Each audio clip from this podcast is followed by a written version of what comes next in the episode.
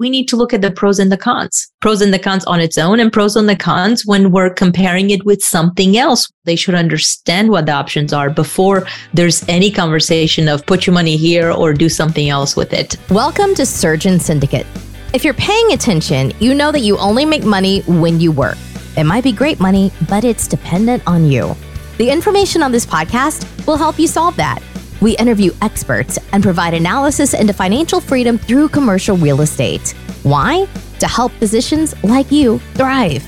Let's dive in. Welcome back to the show and the second half of our conversation here with Eunicia. We're talking today more about putting the tools that maybe some of the people we would consider the ultra wealthy have and things from family offices to work more in the realm that physicians can access.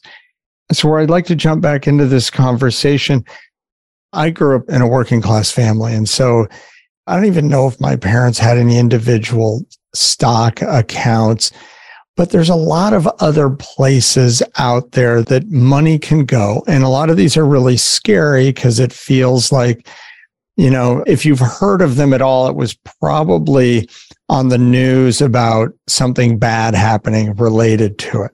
And then we get scared to go there. So let's talk about some of these alternate asset classes and places where we can make our money work for us. So I'll let you jump back in there. Absolutely. Happy to be back here with you, Mike, and our listeners. And I love that question about asset classes. But before we dive into that, I'd like to take us back to our conversation from previously because as you may recall, the question isn't always necessarily the asset class. The way I look at it is what needs to happen with the money so that we minimize our financial leakage. We minimize the amount of money that gets siphoned through those cracks that we don't even see. And it takes us right back to the discussion of taxes. It takes us right back to the discussion of where, how, why is our money invested? And then it also takes us into the discussion about the exit strategies. What do we need to be thinking when we're thinking about exiting the work scene, whether it be as a business owner or as a physician or someone that works for another company?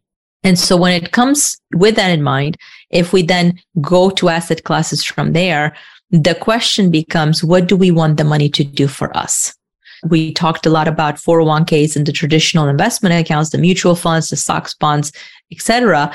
A lot of individuals, that's all they know. They know that there's the market, but what they don't know is that still within financial services, we're not out of financial services, we're within the financial services industry, there are non-traditional financial vehicles that guess what?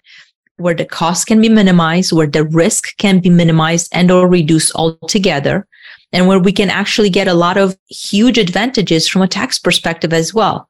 And we haven't even left financial services. But unfortunately, some of those discussions are never actually had in conversations because individuals generally will represent the type of financial vehicles that they sell themselves. So now we're still within the financial realm, but we're missing out on opportunities because we don't understand what our options are.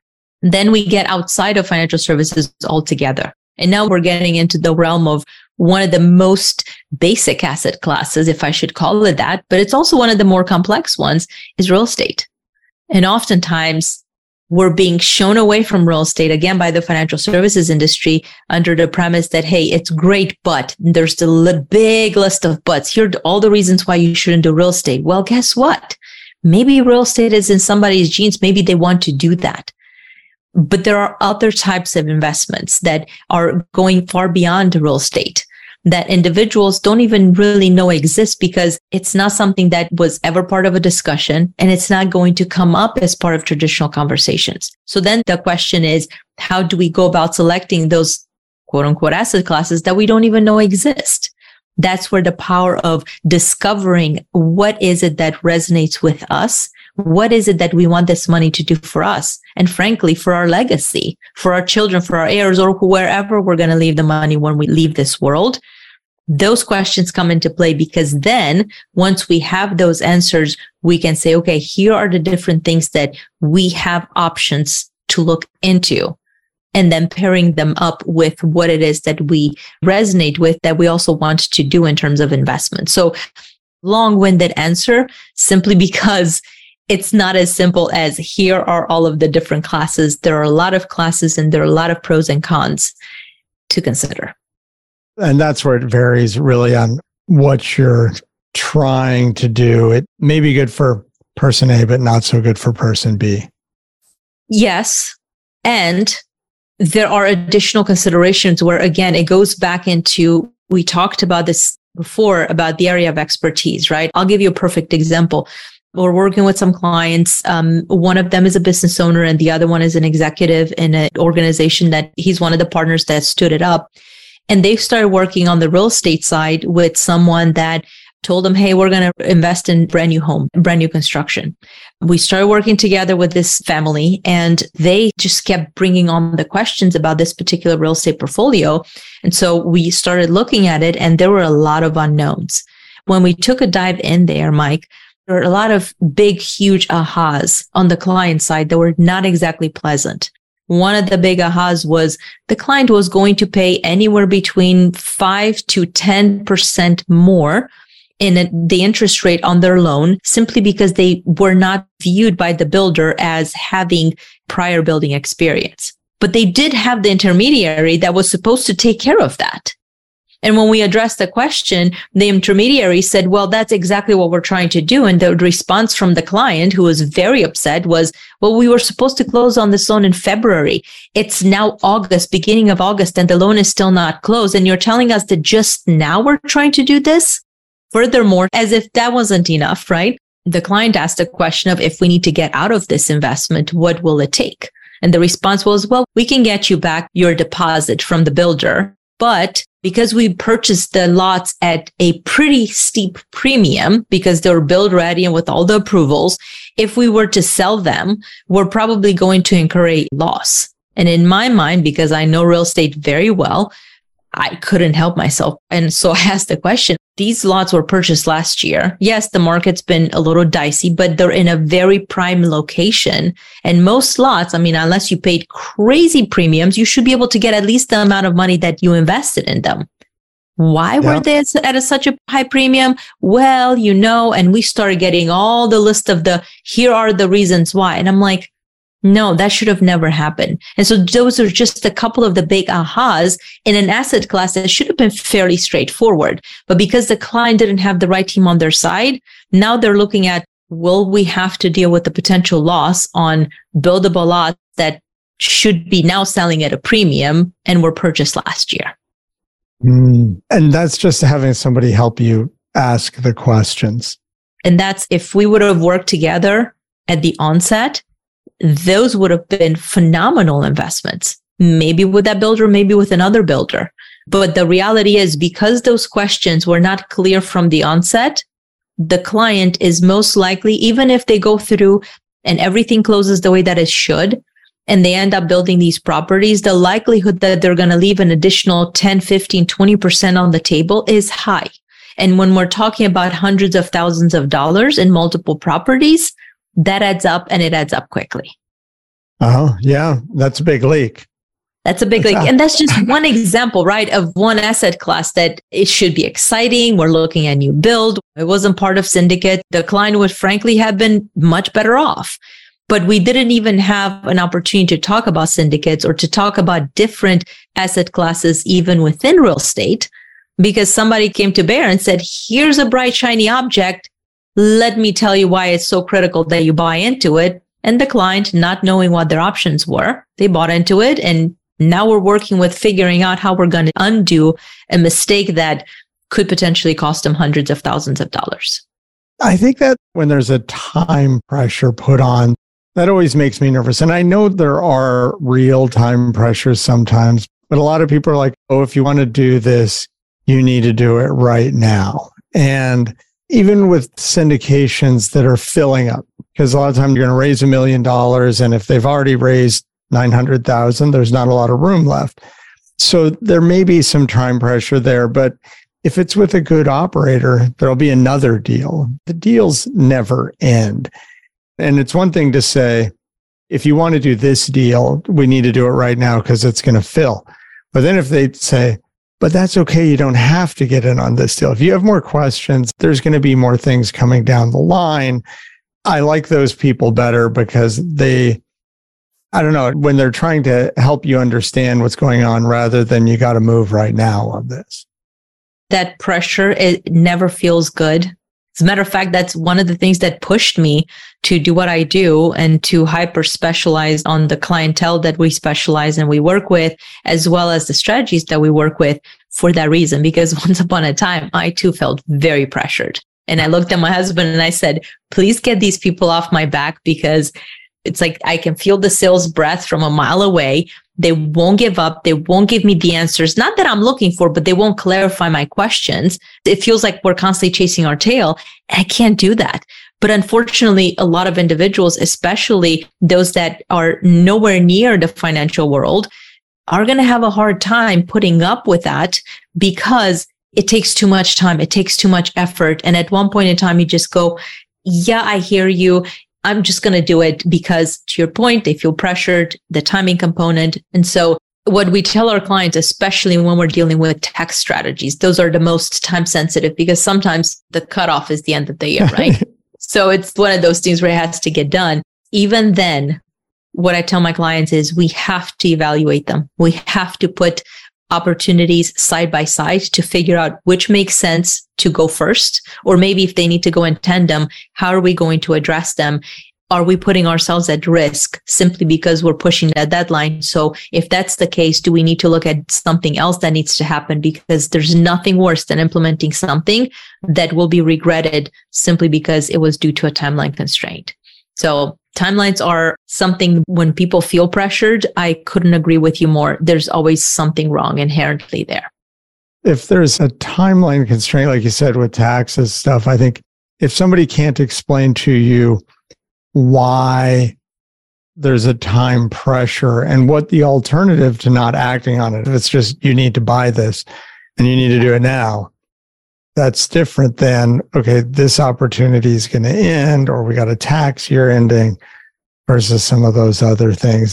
I guess i've always found the people that want to delve into your questions are typically a step ahead at least of the people who want to sidestep questions and just let's just get it done. Absolutely. Yes there's a reason why um, doctors, physicians, highly skilled professionals, even in the business world, are afraid of trusting individuals in the financial services industry. I don't fault them, which is why when somebody comes to me and I can't tell you how many times people ask me the question of why should I trust you? My answer is you shouldn't. you should not trust me because the things that I like for my own self may not be suitable for you. They may be, they may be not. And it's funny, I've played this with several clients where prior to them joining us, they would say, but please just tell me what are the things that you like to do? That's why I'm not going into very okay. specifics, right? And the answer is, I'm not going to do that because the moment I do that, I'm doing you a disservice. So then after we would start working together, they would say, okay, now we're working together. Tell me what it is that you like to do, you like to invest in before actually going through, we have a very robust methodology that we walk our clients to be through so that they feel empowered. At the end of the day, the client, you need to feel empowered. I already know what I know, right? And so I kind of role played it.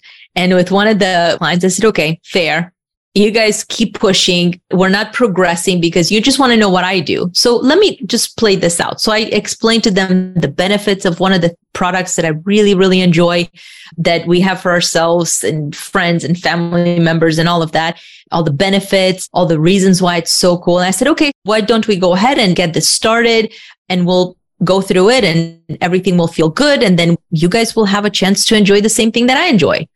And I paused and I said, How did that feel? Did that feel at least a little bit salesy? And they're like, You could tell that they just kind of pulled back via Zoom. They pulled back and the response was just a little bit. I said, And I didn't even sell it. All I did is I just told you all the reasons why it excites me. It makes me happy. Now, in order for this to be fair to you, you do need to understand that it's there, but we need to look at the pros and the cons pros and the cons on its own and pros and the cons when we're comparing it with something else where the same amount of money could be going. And they went, Oh, now we understand. But unless people go through that and they have permission to not feel sold, they don't understand that it's okay. As a matter of fact, they shouldn't be sold. They should understand what the options are before there's any conversation of put your money here or do something else with it over there. I love that answer. Okay. I'm just going to step back to refocus this on doctors because I know you've worked with a good number of doctors, and it was a doctor friend of mine who connected us to begin with. What are some of I guess I'm trying to be general here, where you've been trying to tell me that sometimes you can't be general.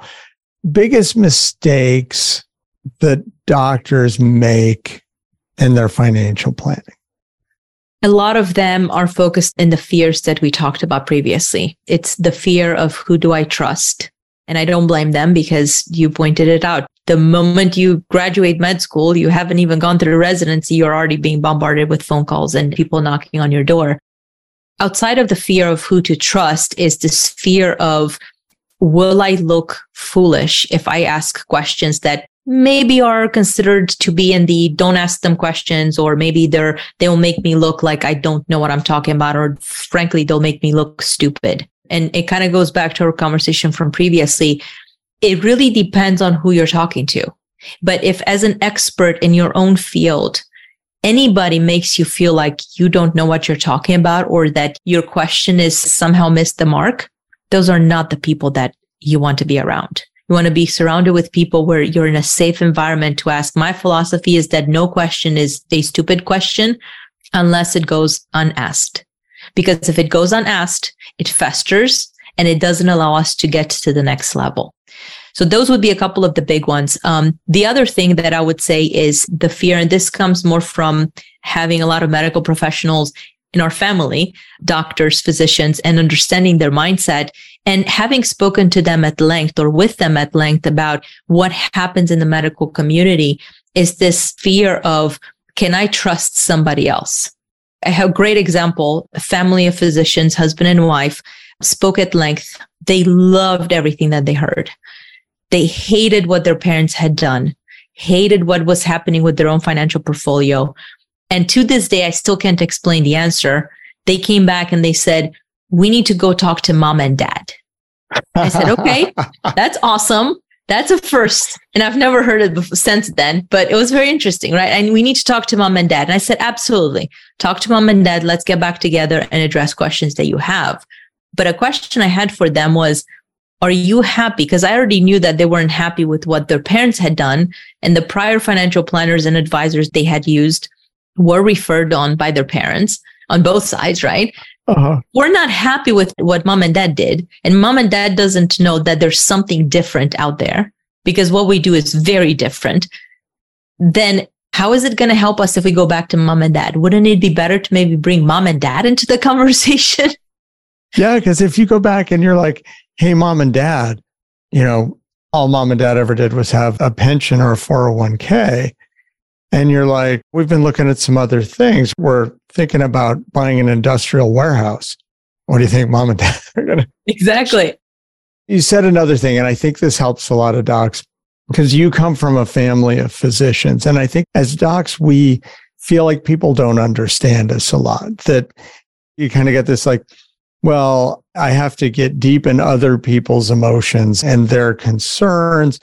And everybody thinks I've got it made, but they don't know that Medicare is over there with a chisel on my income every year, that there's all these kind of doctor specific stresses. And I always found that when you talk to somebody who's like, okay, my dad and my brother and my sister are all doctors, and I've listened to these conversations every Thanksgiving. So, how many doctors are in your family? Just on my husband's side, we've got four. So, it's very interesting. Nurse practitioners and other medical professionals, but just on the doctor side. And it's definitely interesting, both medical topics as well as business topics and whatever else comes up. They're very unique mindsets just based on the fact that they are in the medical environment and they're surrounded by other doctors and the mindset. And it's very different than just simple business owners or more diverse business owners. Because you mentioned a nurse practitioner and the healthcare field is changing and the number of and importance of nurse practitioners and physicians assistants and CRNAs or nurse anesthetists is growing hugely. Do you see a difference in their approaches and how they think, or are they kind of following right along with the same pitfalls doctors fall into? It's some of the same pitfalls. What I see is there's a pretty big discrepancy depending on the area of specialty and how much the level of income. There's a pretty big division even within the medical professionals based on the level of expertise. Again, the income on an annual basis at a family level oftentimes there's certain topics almost feels like they're better not spoken because there's a taboo, right? If they make more money, that they're being looked at in a certain way. If they make less money, the ones that make more money look at their counterparts with, oh, well, you, you wouldn't understand because we've got bigger problems. One of the things that comes up and it's always hilarious, and this is not family, this is just broader, is we make too much money for our kids to go to college scotch free. And in my mind, I'm thinking that's wonderful. Little do you know that most of the uber wealthy actually don't end up paying for their children's college education. But sure, the half a million dollar, maybe up to a million and a half, we feel compelled that we have to do all of these things to provide support to everybody else around us because physicians and doctors in general have a huge giving heart. My philosophy is we need to give. We give a lot, but I want to give in a way that is meaningful to me, that addresses needs that I see in society. I don't want to just sponsor the people that don't want to go to work because we're during COVID and it's, I get paid a whole, they get paid a whole lot more by staying at home and not going to work, right? Because of the unemployment benefits. And so it's all about our mentality, our mindset, and realizing that just because we make a lot of money and we save on taxes and we optimize how we build wealth, we're not robbing somebody else of their wealth. We're not robbing somebody else of their socialized assistance. What we do is we realign. And now instead of saying, Hey, we're wanting to sponsor a system. Again, this comes from the heart of giving. We want to dive into a system and give back into a system that incentivizes the wrong behaviors, we can have a focus on incentivizing the right behaviors. We can change the trajectory of our children's future. They have the choice to say, listen, if they want to go down the path of becoming doctors, they can and they should, but that has to come from a place where it's because that's what they want to do, not because it pays well oftentimes people they're not able to make those distinctions because historically either they come from a family of physicians or they don't. And there are again the discrepancies in income can play a huge role in mindset and how folks look at wealth and wealth creation. You know that's an interesting and how you look at what you do that when you feel like you have to make the money and you got to maximize the money it can start to change the way you look at what you're doing. And you may have gone into medicine for one reason, but now that you're like, okay, now I got to send my kids to private school and I got to pay for them to go to college. And we have to live in a nice house and drive a nice car. And then if you're like, well, now I have to push so hard at work that now I'm not enjoying being a doctor. And it can change the whole thing. And I guess for me, that's part of why we're doing this podcast is that if you change that to where you have alternate income streams or you see your wealth growing because now it's managed better, it takes that pressure away mm-hmm. that you don't feel like you have to go in and work more or see more patients. You can practice the way you want to. And if you have to change jobs or whatever because of that, you can. And I think that leads to better patient care too. It leads to healthier doctors and healthier patients. So, it's a great lead in there. You said one other thing about incentivizing that I heard uh, one tax planner say once. And the whole point of their talk was that we often hear about tax things, tax strategies, and people think of them like, oh, they're cheating the system or they're somehow not paying your fair share. And their take was the tax system is set up to incentivize certain behaviors. And as much as any tool the government has to incentivize people to do certain things, they use the tax code.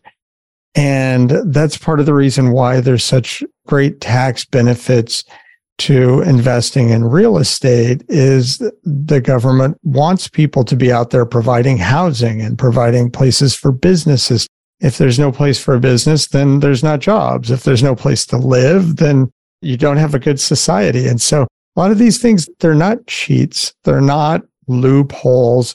The government has been very intentional about putting them there to get people to do these things. They're asking you, please do this and we'll pay you to do it. So true. And the reality is that whether it's real estate or it's different types of ways of minimizing the tax exposure, number one, we have to call it what it is. It's not tax avoidance. People that avoid to pay taxes in ways that are illegal, we're not going to go there. They can judge for themselves what future would hold. But the tax code was written for individuals that want to take advantage of it, that are willing to do the extra work. The extra work doesn't just sit on a piece of paper somewhere. Here's the simple recipe. It's a lot more complex than that, which is why a lot of individuals, even on the tax side, don't go into the nitty gritty of the complexities of minimizing the tax exposure because frankly, most people and many people do not want to even go down that path. It's easier to just do what you're going to do. I'll never forget one of our clients when we first started working together. She said, Eunicia, I need help because every time I ask my CPA to tell me what she would propose we do to minimize our tax exposure, she tells me that it's much better for me to just pay my 50% and keep 50% versus keeping more and having this cloud over my head about the possibility of dealing with an audit. It's like, well, if you're doing things legitimately, by the book and by IRS code. Why should you have a cloud over your head? What is your CP actually doing? So the reality is that it's hard to know who to trust. But a bigger thing is this idea of the mindset we have to have as individuals. We have to work on our own mindset to say, you know what? We realize that we want more. We realize that what we have or how things go leaves us with a lot of questions let's get those addressed because the moment we get them addressed, we can have conversations at the next level. Now we can talk about, okay, what more can we do in ways that are truly strategic and that they can take us to that function of what a family office would be able to provide because our mindset is open. But without our mindset being open, the best strategies can be run in front of us, presented to us in the form of gold, and we're not going to recognize them because it sounds too good to be true. That is awesome. Well, thank you so much for being on the show. This has been valuable for me, and I think will be of incredible value to the audience. In the show notes, we should have contact information. What is the best way to get a hold of you? The best way is for folks to either send us an email, which they can find all that information on our website at excelstra.com. So that's www.excel, stra.com. Shoot us a note, subscribe to our newsletter. And my only ask is please let us know that you heard about us here on this show with Mike. And it would be our pleasure to address any questions that you have regarding your own wealth empowerment, wealth creation strategy. All right. Thank you so much. Thank you so much, Mike, for having me. This has been an episode of Surgeon Syndicate. If you got value from this episode, you know other surgeons are hungry to become job optional, and you can help them by sharing this content today. I'd also love to serve you better, so I wanted to offer you two things. Number one, I'll be able to give you the content in an even better way if you take a moment and leave an honest written review of the show explaining what you like and what you don't. And number two, if you are a surgeon and serious about this, you don't want to do this on your own because you don't want to make mistakes with your money. I'd be happy to help you. Schedule a call and we can make a plan. Looking forward to having you with me on the next episode.